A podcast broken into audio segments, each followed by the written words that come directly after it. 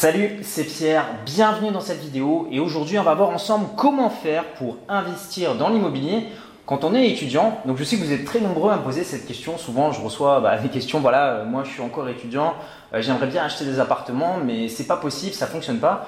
Donc moi je peux vous dire que ça fonctionne et comment je le sais? Bah, Tout simplement parce qu'aujourd'hui je suis avec Raphaël euh, Carteni, Raphaël qui est l'auteur du livre L'indépendance financière sans héritage ni capital. Donc Raphaël a 23 ans, il a commencé à investir à 21 ans, il a acheté plusieurs biens immobiliers. Donc je vais te laisser bah, raconter un petit peu ton histoire.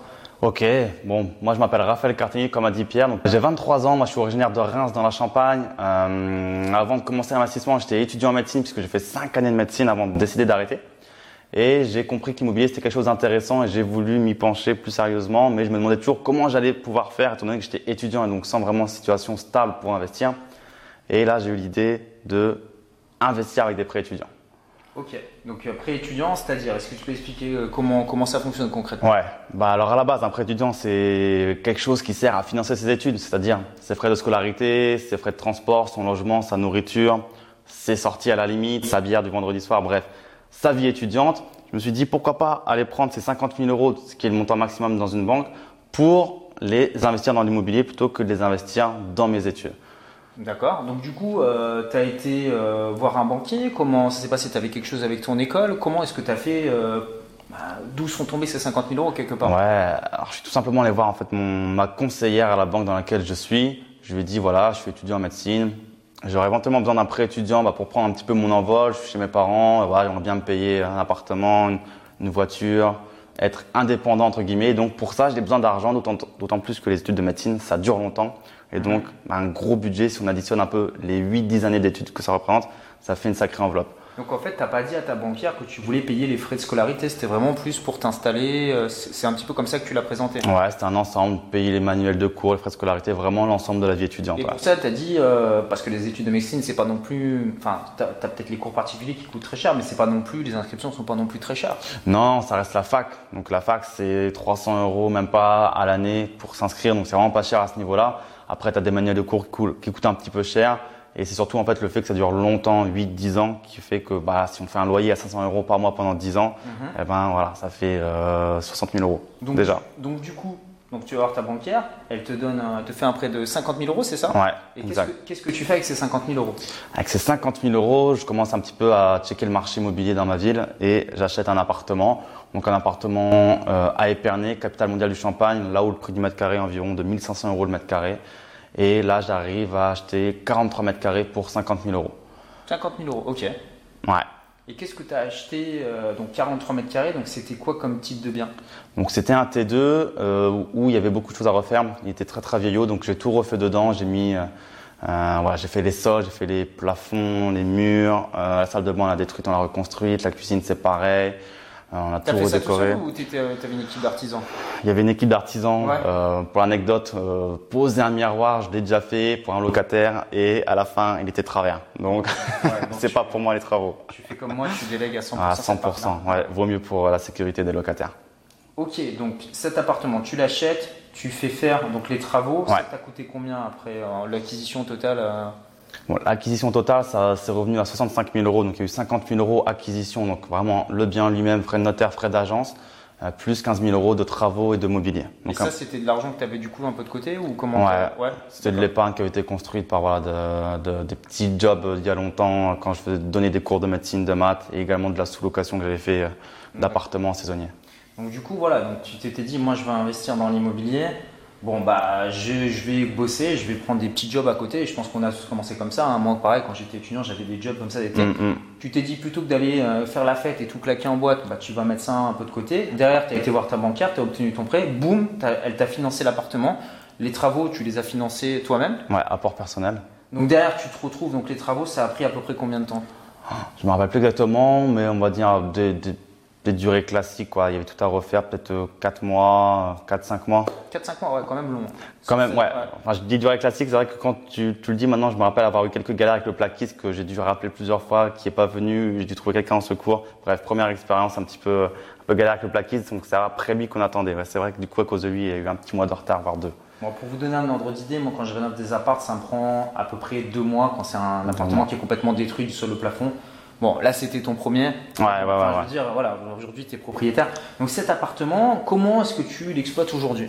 Alors celui-ci, il est exploité en saisonnier, en location saisonnière, donc loué majoritairement, enfin uniquement à des touristes en fait, qui viennent pour découvrir le champagne, à la grosse maison de champagne, Moët Chandon, Dom Pérignon. Donc voilà, beaucoup de touristes fortunés qui viennent, australiens, anglais, américains. Et donc ça marche très bien en saisonnier. Ça marche très bien. Donc, c'est-à-dire, tu le loues à peu près combien la nuit euh, Alors il est loué entre euh, 90, euh, non je dis pas de bêtises, euh, 90 si c'est ça, 90 et 120 euros la nuit, c'est ça. Alors, euh, j'imagine que tu dois avoir des saisons basses et des saisons hautes. et C'est pour ça que tu fais euh, différents, différents prix. Non, c'est même pas ça. C'est en fonction du nombre de voyageurs qui vont être dans l'appartement en fait. À partir de deux voyageurs et plus, le prix commence à augmenter, commence à augmenter en fait. C'est simplement pour ça, ouais. Et euh, bah, du coup, l'équation saisonnière, ça peut peut-être décourager des personnes de se lancer là-dedans parce que bah, quand tu es étudiant, bah, tu dois quand même réviser aussi pour, euh, Mm. pour tes partiels. Enfin, tu as quand même pas mal de boulot. Ouais. Donc, comment est-ce que tu fais pour euh, gérer ce bien Parce que bah, des touristes qui rentrent, qui sortent, ça doit être quand même assez.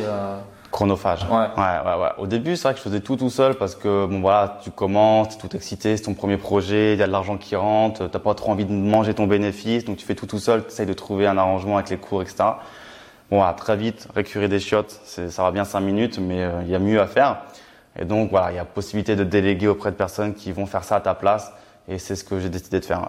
Donc, comment ça se passe? Tu as embauché quelqu'un? Tu as une personne? Euh, comment, comment, comment ça se passe concrètement? Elle donne les clés, elle ménage? Comment tu, comment tu fonctionnes? C'est un gestionnaire de biens particulier qui travaille à côté et qui, pour moi, va remettre les clés, les reprendre, faire le nettoyage de l'appartement ainsi que la blanchisserie des draps. Donc vraiment, euh, j'ai plus rien à faire logistiquement sur le terrain. Encore un petit peu en amont, je vais m'occuper un petit peu de discuter avec les clients parce que c'est un truc que j'aime bien en fait. Ouais. Mais, euh, mais c'est tout. Ok.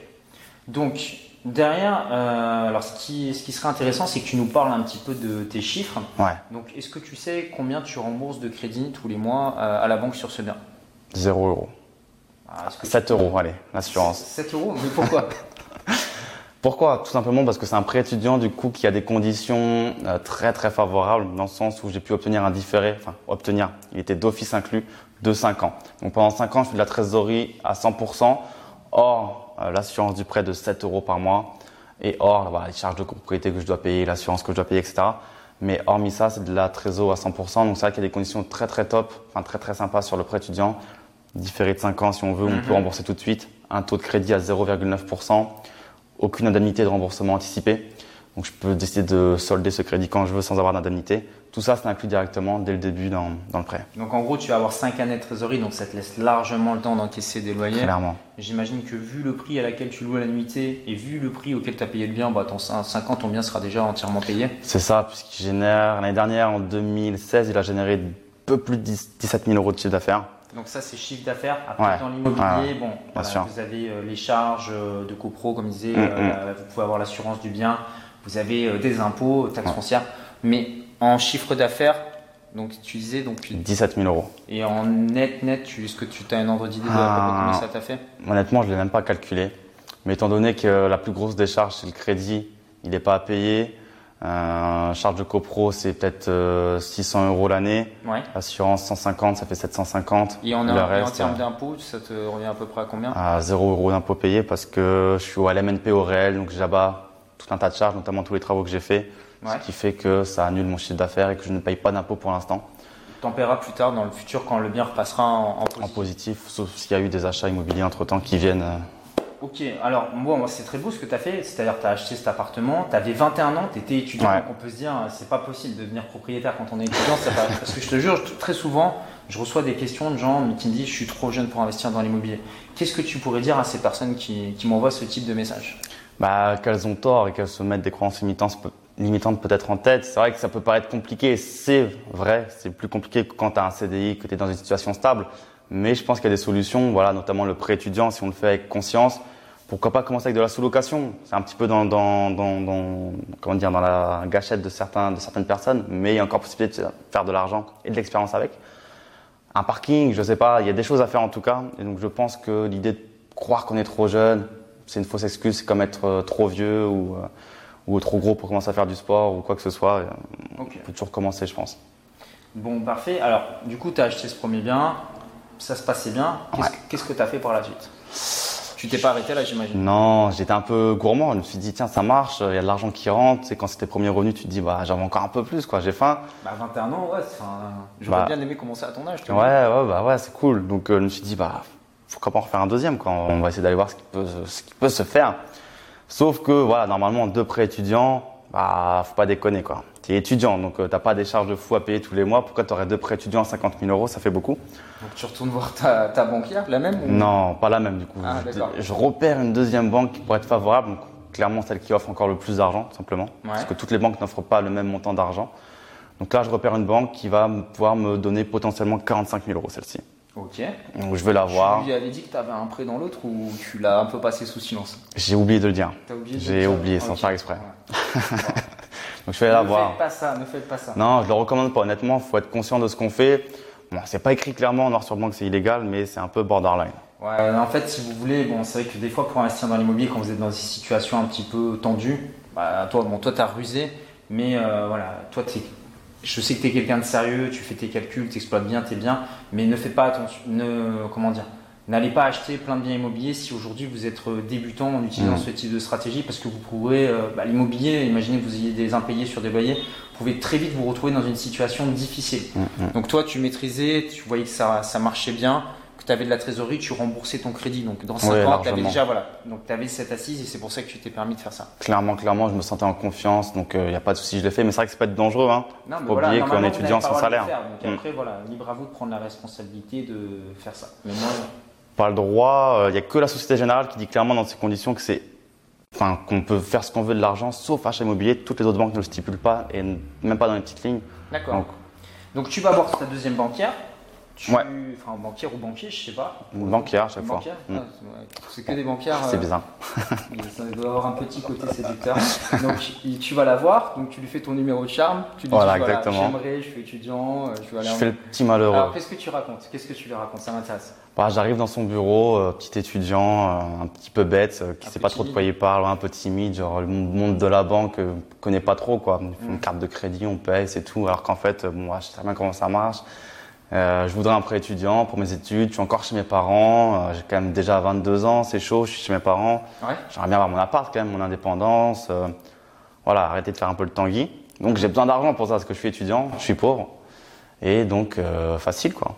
On repart avec Donc, elle 45 te- 000 euros. Elle te refait un prêt à 45 000 euros. Et là, du coup, qu'est-ce que tu achètes Qu'est-ce que j'achète voiture de sport? Un Porsche Cayenne tout neuf. Non. Non, non un- Pour aller avec l'appartement? C'est ça, pour combler les deux. Non, non, un appartement. On attendra un petit peu pour le Porsche. Euh, pour l'instant, c'est encore un autre appartement, un actif. Donc euh, voilà, un studio à Reims. Cette fois-ci pour faire du meublé étudiant. Mhm. Donc louer euh, sur du long terme à un étudiant, euh, classiquement quoi. Donc il y a un studio qui fait combien de mètres carrés Euh, 20 mètres carrés. 20 mètres Ouais. carrés, donc que tu loues à des étudiants donc, euh, à l'année. Ouais. Et tu touches combien de loyer à peu près sur ce studio? Alors celui-ci me génère euh, 450 euros de loyer par mois. Donc c'est une opération qui est moins rentable que le premier, étant donné que c'est du long terme, c'est du meublé étudiant et que c'est sur Reims, une ville plus grosse. Mais voilà, étant donné les conditions de crédit avec 50 différés, etc., etc., j'ai encore la trésorerie pure à 100% pour l'instant. Et honnêtement, voilà, le premier va même rembourser en fait les deux appartements facilement. Ok, Ouais. donc tu vas te retrouver propriétaire des deux appartements. Dans assez 5 ans, ouais. Ouais. à peine. Euh, sur ce bien-là, tu avais des travaux, tu avais aussi euh, des choses à faire ou? Celui-ci, beaucoup moins, étant donné qu'on est à Reims, petites surfaces telles que les studios sont vraiment très rares et très prisées par les investisseurs. Il aller très très vite, il fallait dans la journée se décider. Et là, il y avait vraiment pas grand-chose à faire à part un peu de home staging. Donc voilà, un petit peu de décoration parce que le bien était un peu vieux. La cuisine on a un petit peu rechangé. On a pris un peu de briques au dépôt, des plans de travail. On les a, on les a fait rentrer dans, dans l'espace, mais pas plus. D'accord, tu peux expliquer peut-être un peu comment tu t'y prends toi pour euh, trouver des bonnes affaires? Est-ce que comment comment est-ce que tu comment est-ce que tu fais? Euh, honnêtement, au début, quand bah, je connaissais personne, donc ça a été classiquement le bon coin, les, les, les se loger, les agences les- immobilières. Petites annonces, ouais. Voilà, ça, on a commencé comme ça.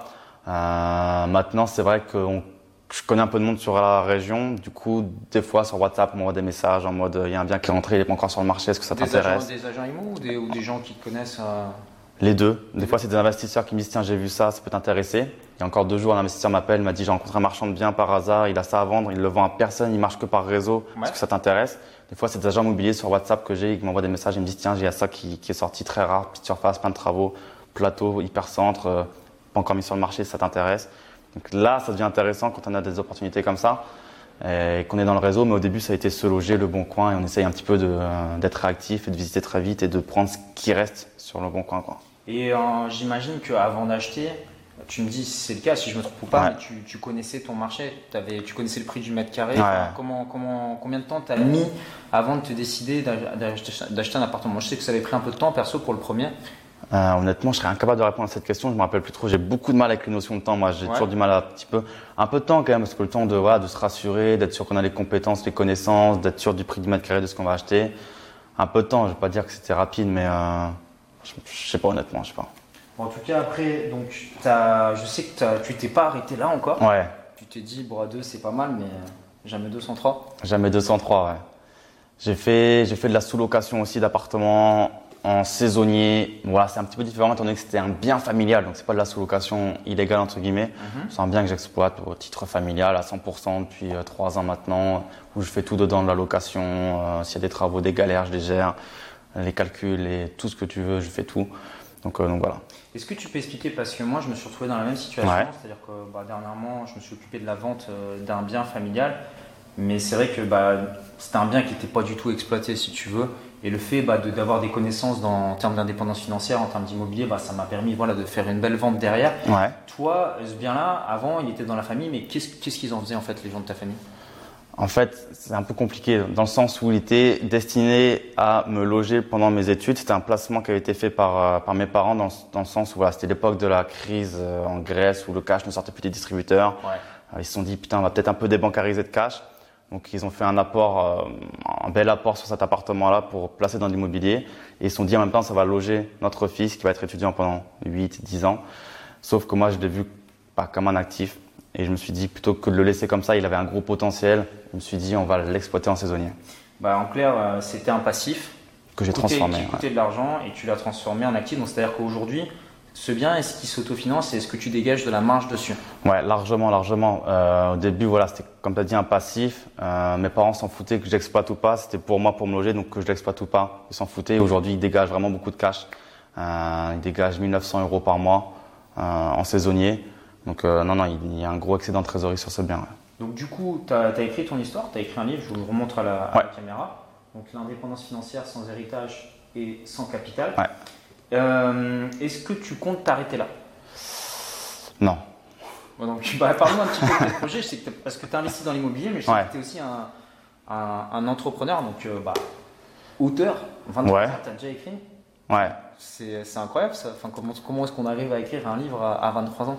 Ben, je sais pas, j'avais écrit un premier livre en fait sur les études de médecine puisque j'ai un business sur les études de médecine, la première année de médecine en France qui est relativement compliquée, sélective. Donc j'ai un blog là-dessus sur lequel je vends des conseils puisque passé et réussi. Donc j'aide les étudiants à obtenir leur année. J'avais écrit un premier livre suite à une demande d'une lectrice Ouais. et je me suis dit putain pourquoi pas en créer un deuxième à ce propos-là mm, sur l'investissement puisque ça, ça me fait kiffer et que j'ai un blog sur ça.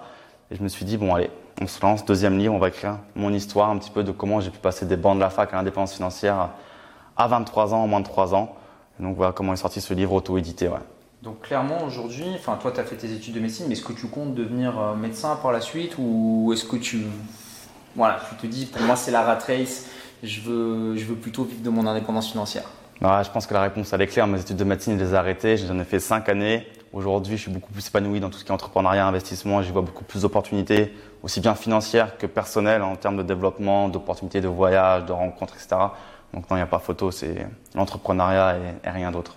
Et qu'est-ce que voilà ça a changé dans ta vie, bah, le fait de devenir euh, indépendant financièrement, parce que tu sais il y a beaucoup de, bah, de fantasmes, d'idées par rapport à ça, euh, de, de clichés toi, enfin concrètement.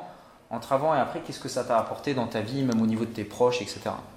Euh, personnellement, beaucoup de liberté et bah, de liberté. C'est vraiment le grand mot. Il y a beaucoup de choses derrière ce mot, mais c'est vraiment ça. Faire ce que je veux, quand je veux, où je veux, avec qui je veux. Ouais.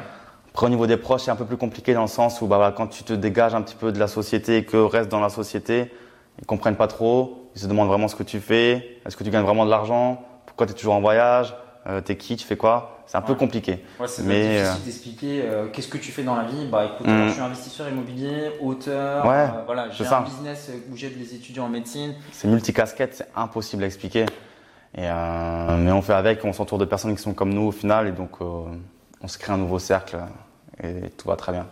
Donc ok, euh, bah, si vous avez aimé ce que fait euh, bah, Raphaël, en fait Raphaël derrière il a mis euh, à votre disposition une vidéo dans laquelle en fait il vous montre comment bah, il fait concrètement pour exploiter ses biens immobiliers, donc notamment en location saisonnière. Donc c'est vraiment ces stratégies qui performent parce que je sais que tu es aussi assez doué en marketing. J'ai vu que tu offrais le champagne à tes clients, tu as fait une déco un peu. Enfin, vous, je vous mettrai peut-être une photo, mais de, voilà, de, de Raphaël qui a mis des chaises un petit peu à la Louis XIV dans ses appartements, donc ça donne vraiment un côté euh, précis. Enfin, moi, j'avais beaucoup aimé la déco, je trouvais que c'était très intelligent d'avoir exploité les appartements comme ça parce que ça donnait beaucoup de cachets.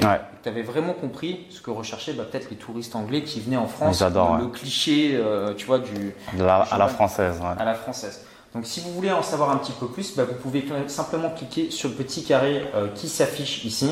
Euh, vous mettez votre adresse email et vous connaissez le principe. Donc de l'autre côté, vous allez tomber sur une vidéo et vous allez voir en fait comment Raphaël a fait euh, étape par étape. Donc bah, je vous dis à tout de suite avec Raphaël de l'autre côté.